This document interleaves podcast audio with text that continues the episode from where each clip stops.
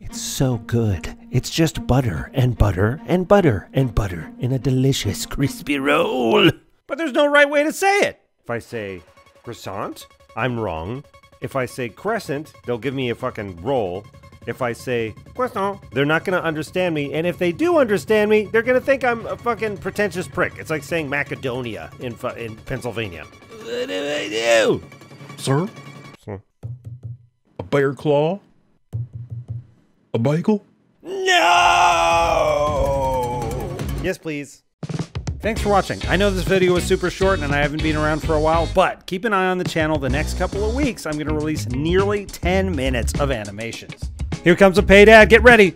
Hey, do you collect cards? Do you want a cool way to display them? Check out Frameamajigs on Kickstarter. Links in the description.